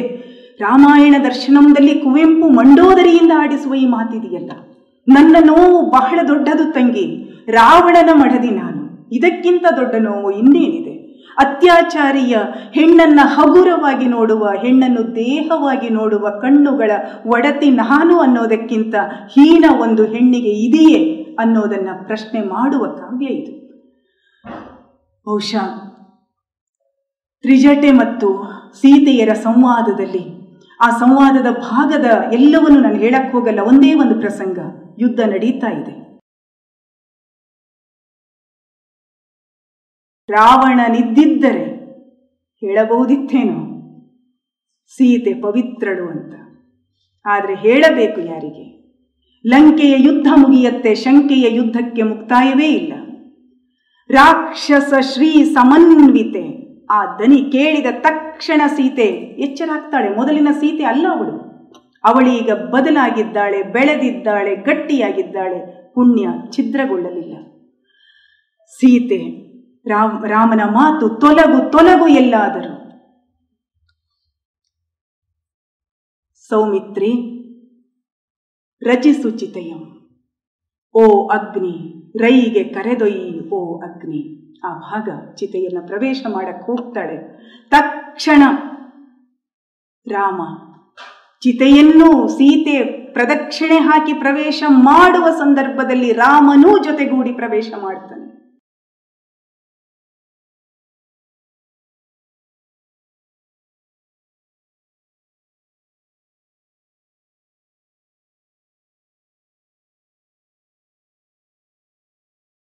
ತ್ರಿಜಟೆ ಮತ್ತು ಸೀತೆಯರ ಸಂವಾದದಲ್ಲಿ, ಆ ಸಂವಾದದ ಭಾಗದ ಎಲ್ಲವನ್ನು ನಾನು ಹೇಳಕ್ ಹೋಗಲ್ಲ ಒಂದೇ ಒಂದು ಪ್ರಸಂಗ. ಯುದ್ಧ ನಡೀತಾ ಇದೆ. ಯುದ್ಧ ನಡೀತಾ ಇದೆ. ತ್ರಿಜಟೆಗೆ ಸಾಕು ಸಾಕಾಗಿ ಹೋಗಿದೆ. ಯಾಕೆಂದ್ರೆ ಅವಳ ತಂದೆ ಗಾಯಗೊಂಡಿದ್ದಾನೆ. ಅವಳ ತಮ್ಮನನ್ನ ಅಪಹರಿಸಲಾಗಿದೆ. ನಾಳಿನ ಯುದ್ಧದಲ್ಲಿ ಅವಳ ಗಂಡ ಹೋಗುವವನಿದ್ದಾನೆ. ತಡೆಯಲಾರದೆ ಅವಳು ಹೇಳ್ತಾಳೆ, ನಿನಗೋ, ನೀನೊಬ್ಬಳಿಂದ ಆರಾರ್ಗಿ ಏನು ಗೈವೋ? ನಿನ್ನೊಬ್ಬಳ ಸಲುವಾಗಿ ನಾವು ಲಂಕೆಯ ಜನ ಏನೇನು ಅನುಭವಿಸಬೇಕು? ಸೀತೆಗೆ ನೋವಾಗೋದಿಲ್ಲ. ಅದು ಸತ್ಯ. ಸೀತೆ ಹೇಳ್ತಾಳೆ, ಕುತ್ಕೋ. ನಾನು ನೂರು ಸರ್ತಿ ಇದನ್ನು ಅಂದ್ಕೊಂಡಿದ್ದೀನಿ. ಏನು ಅಂದ್ಕೊಂಡಿದ್ದೀನಿ? ನನ್ನ ತಂದೆ ಮಿಥಿಲೇಶ. ನನ್ನ ತಂದೆ ಮಿಥಿಲೇಶ? ನೆಲದಿಂದ ಹೆಣ್ಣು ಶಿಶು ನನ್ನನ್ನು ಎತ್ತಲಿಲ್ಲ, ಹೆಣ್ಣೆಂಬ ಶೋಕವನ್ನೇ ಎತ್ತಿದ. ಎತ್ತಿ ರಾಮನ ಕೈಗೊಪ್ಪಿಸಿದ. ರಾಮನ ಕೈಗೊಪ್ಪಿಸಿದ ಮೇಲೆ ರಾಮನಿಂದ ಸಾಕೇತ, ಸಾಕೇತದಿಂದ ಲಂಕೆ, ಲಂಕೆಯಿಂದ ಅಯೋಧ್ಯೆ ಆ ಶೋಕ ತೂಗುತ್ತಿದೆ. ನೋಡು ಆ ತೂಗು ಮಂಚವನ್ನ. ಇದು ಸೀತೆಯ ಮಾತು. ತ್ರಿಜಟೆಗೆ ಅವಳು ಹೇಳ್ತಾಳೆ, ನನ್ನ ಮಾಂಗಲ್ಯದಾಣೆ ಸೀತೆ ಈಗ, ಸೀತೆ ವಯಸ್ಸಿನಲ್ಲಿ ಚಿಕ್ಕವಳೇ ಇರಬಹುದು, ಆದರೆ ಮನಸ್ಸಿನಲ್ಲಿ ದೊಡ್ಡವಳಾಗಿದ್ದಾಳೆ. ಹೇಳ್ತಾಳೆ ಅವಳು, ತನ್ನ ತಾಯಿಯ ವಯಸ್ಸಿನ ತ್ರಿಜಟೆಗೆ ಹೇಳ್ತಾಳೆ, ನನ್ನ ಮಾಂಗಲ್ಯದಾಣೆ ನಿನ್ನ ಮಾಂಗಲ್ಯವನ್ನ ಕಾಪಿಡುವ ಜವಾಬ್ದಾರಿ ನನ್ನದು. ಹೇಳಿ ಮುಗಿಯತ್ತೆ ಅಂದ್ಕೋತಾಳೆ, ಓ, ಹೀಗಂದೆನಲ್ಲ, ಇದೇ ತಪಶಕ್ತಿ ಇದ್ದಿರಬಹುದೇ? ಸೀತೆಗೆ ಅನಿಸುತ್ತೆ, ಇದು ತಪಶಕ್ತಿ ಇದ್ದಿರಬಹುದೇ? ನಾನು ತ್ರಿಜಟೆಗೆ ಹೀಗೆ ಮಾತು ಕೊಟ್ಟೆನಲ್ಲ, ನಡೆಯಲಿ ನನ್ನ ಮಾತು, ಉಳಿಯಲಿ ತ್ರಿಜಟೆಯ ಮಾಂಗಲ್ಯ. ಮಾರನೇ ದಿನ ನಡೆಯತ್ತೆ ಅದು, ರಾವಣ ಅಂದುಕೊಳ್ತಾನೆ, ಯುದ್ಧ ಸಾಕಿನ್ನು ನೇರ ನೇರ ಮುಖಾಮುಖಿ. ಎಲ್ಲ ಸೈನಿಕರನ್ನ ಒಳಗೊಂಡ ರಕ್ತಪಾತ ಸಾಕು, ರಾವಣ ಇಳಿಯುತ್ತೇನೆ ಯುದ್ಧ ಭೂಮಿಗೆ, ರಾವಣನೊಬ್ಬನೇ ಇಳಿಯುತ್ತೇನೆ.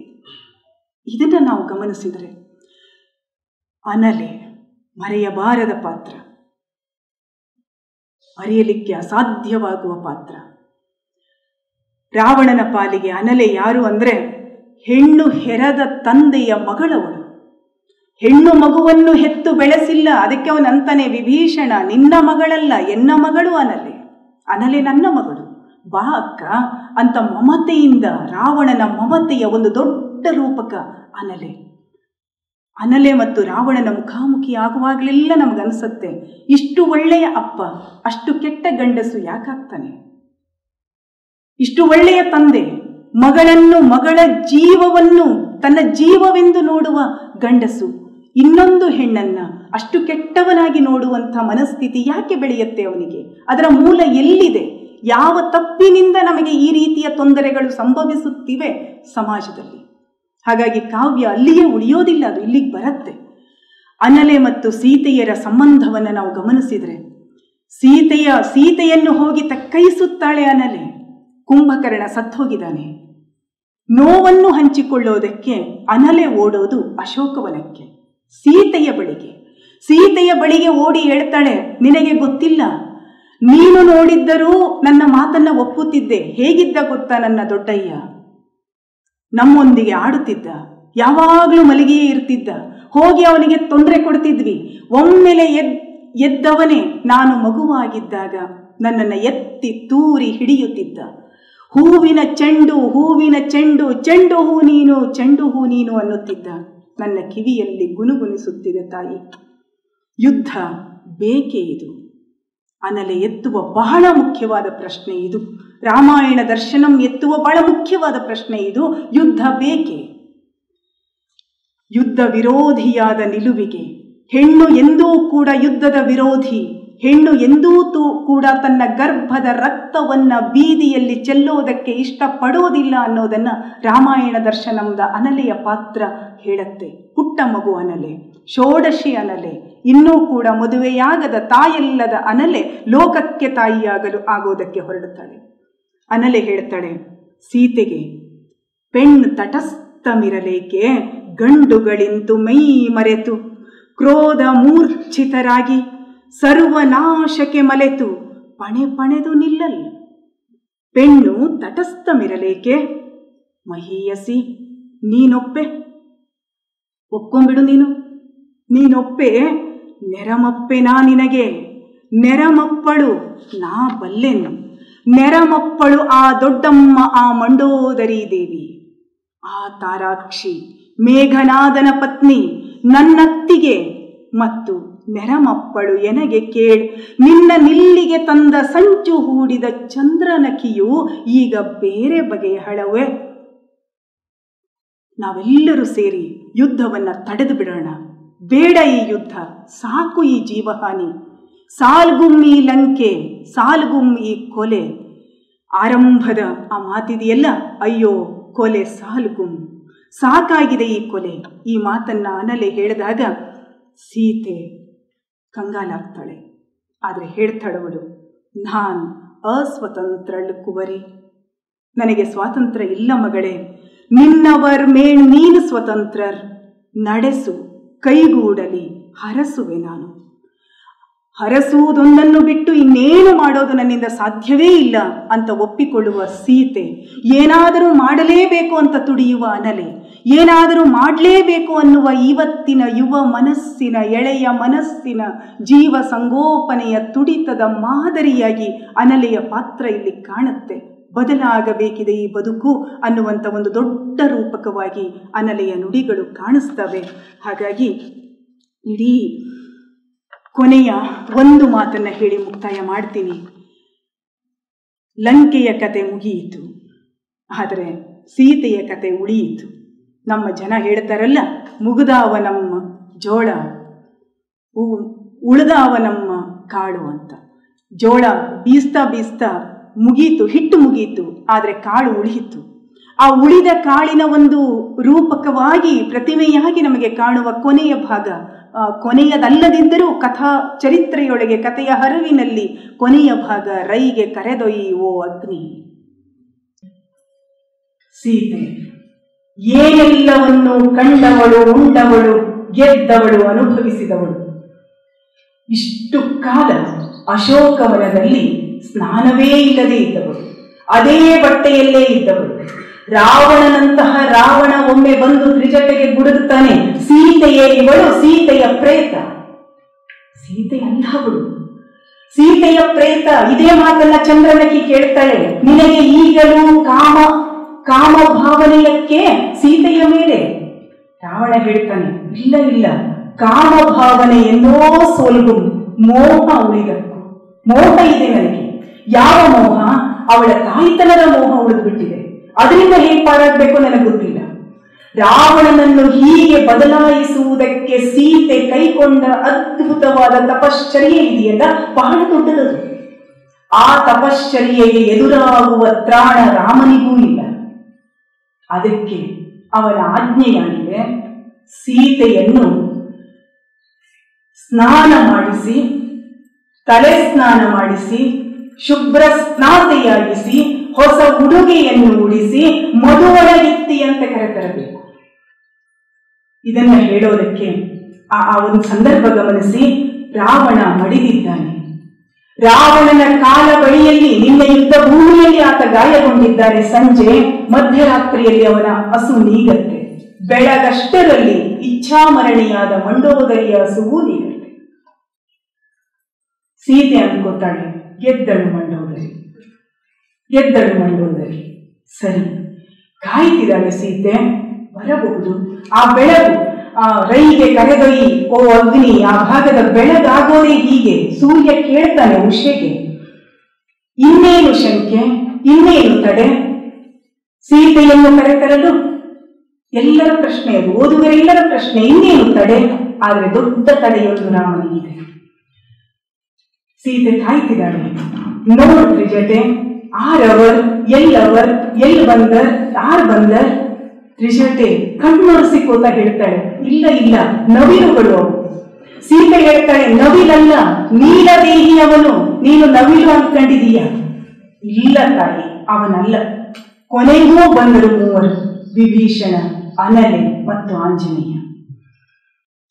ತಂದಿದ್ದು ಆಜ್ಞೆಯನ್ನ. ಸೀತೆ ಹೇಳ್ತಾಳೆ, ಪತಿಯನ್ನ ಸೇರೋದಕ್ಕೆ ನಾನು ಹೀಗೆ ಹೋಗೋದಕ್ಕೆ ಇಷ್ಟಪಡ್ತೀನಿ. ಆದರೆ ರಾಜಾಜ್ಞೆ ಇದು ಅರಸಿ ಅಂತ ಬಹಳ ಸಣ್ಣಗೆ ವಿಭೀಷಣ ಹೇಳ್ತಾನೆ. ರಾಮನಾಜ್ಞೆಯಾಗಿದೆ. ಆಯಿತು ಅಂತಾಳೆ. ಅಲಂಕರ, ಅಲಂಕೃತಳಾದ ಸೀತೆಯನ್ನ ವಿಭೀಷಣ ಮಗಳಿಗೆ ಕೊಡೋ ಸೂಚನೆ ಏನು ಅಂದ್ರೆ, ಅಂದು ಮಿಥಿಲೆಯಿಂದ ದಿಬ್ಬಣ ಹೊರಟಂದು ಸೀತೆಯ ಸಾಕೇತ ನಗರಿಗೆ ಇಂದು ಹೊರಡಲಿ ಅಲಂಕರಿಸುವವಳನ್ನು, ಲಂಕೆಯ ಮಗಳವಳು. ಸೀತೆಯನ್ನ ಅಲಂಕರಿಸಲಾಗಿದೆ, ಜವನಿಕೆಯನ್ನ ಹೊದೆದು ತರಲಾಗಿದೆ ರಾಮ ಕೆಂಡಾಮಂಡಲವಾಗಿದ್ದಾನೆ. ಜವನಿಕೆ ಯಾಕೆ? ಅಗ್ನಿಯಷ್ಟು ಶುದ್ಧವೇ ಅದು ಹೆಣ್ಣಿನ ಪಾವಿತ್ರ್ಯವನ್ನು ಕಾಪಾಡಲು ಅಂತ ಕೇಳ್ತಾನೆ ತೆಗೆ ಜವನಿಕೆಯ, ಅವಳಿಗಾಗಿ ಹೋರಾಡಿ ಬದುಕುಳಿದ ಎಲ್ಲರನ್ನೂ ಅವಳು ನೋಡಲಿ, ಅವಳನ್ನ ಎಲ್ಲರೂ ನೋಡಲಿ. ಸರಿ ಆದರೆ ಬಹುಶಃ ನಿನ್ನೆ ಚರ್ಚೆಯಾಗಿದೆ ಆ ಭಾಗ. ನಾನು ಮೊದಲು ಸೂಚಿಸಿದ ಭಾಗ ಆಗಿತ್ತದು. ಸರ್, ಅದನ್ನು ತಗೊಂಡಿದ್ದರಿಂದ ನಾನು ಬೇರೆ ಭಾಗಗಳನ್ನು ಹಾಡೋದಕ್ಕೆ ಗಂಗಮ್ಮ ಅವರಿಗೆ ಸೂಚಿಸಿದ್ದೆ. ಕಡೆಗಣ್ಣುಪೇಕ್ಷೆಯಂ ದಾಶರಥಿ ನೋಡಿದನು. ಕಡೆಗಣ್ಣುಪೇಕ್ಷೆ ಬಂದು ನಿಂತ ಸೀತೆಯನ್ನ ನೋಡಿದನಂತೆ ತುದಿಗಣ್ಣಲ್ಲಿ. ನೋಡಿ ಹೇಳ್ತಾನೆ, ಸೀತೆ ಶಿರಸ್ನಾತೆ, ಸುಶೋಭಿತೆ ರಾಕ್ಷಸ ಶ್ರೀ ಸಮನ್ವಿತೆ. ಗೊತ್ತಾಗತ್ತೆ ಸೀತೆಗೆ. ರಾವಣನಿದ್ದಿದ್ದರೆ ಹೇಳಬಹುದಿತ್ತೇನೋ? ಸೀತೆ ಪವಿತ್ರಳು ಅಂತ. ಆದರೆ ಹೇಳಬೇಕು ಯಾರಿಗೆ? ಲಂಕೆಯ ಯುದ್ಧ ಮುಗಿಯತ್ತೆ, ಶಂಕೆಯ ಯುದ್ಧಕ್ಕೆ ಮುಕ್ತಾಯವೇ ಇಲ್ಲ. ರಾಕ್ಷಸ ಶ್ರೀ ಸಮನ್ವಿತೆ. ಆ ದನಿ ಕೇಳಿದ ತಕ್ಷಣ ಸೀತೆ ಎಚ್ಚರಾಗ್ತಾಳೆ. ಮೊದಲಿನ ಸೀತೆ ಅಲ್ಲ ಅವಳು. ಅವಳೀಗ ಬದಲಾಗಿದ್ದಾಳೆ, ಬೆಳೆದಿದ್ದಾಳೆ, ಗಟ್ಟಿಯಾಗಿದ್ದಾಳೆ. ಪುಣ್ಯ ಛಿದ್ರಗೊಳ್ಳಲಿಲ್ಲ. ಸೀತೆ, ರಾಮ್, ರಾಮನ ಮಾತು ತೊಲಗು ತೊಲಗು ಎಲ್ಲಾದರೂ. ಸೌಮಿತ್ರಿ, ರಚಿಸು ಚಿತೆಯಂ. ಓ ಅಗ್ನಿ, ರೈಗೆ ಕರೆದೊಯ್ಯಿ, ಓ ಅಗ್ನಿ. ಆ ಭಾಗ ಚಿತೆಯನ್ನ ಪ್ರವೇಶ ಮಾಡಕ್ಕೆ ಹೋಗ್ತಾಳೆ. ತಕ್ಷಣ ರಾಮ ಚಿತೆಯನ್ನು ಸೀತೆ ಪ್ರದಕ್ಷಿಣೆ ಹಾಕಿ ಪ್ರವೇಶ ಮಾಡುವ ಸಂದರ್ಭದಲ್ಲಿ ರಾಮನೂ ಜೊತೆಗೂಡಿ ಪ್ರವೇಶ ಮಾಡ್ತಾನೆ.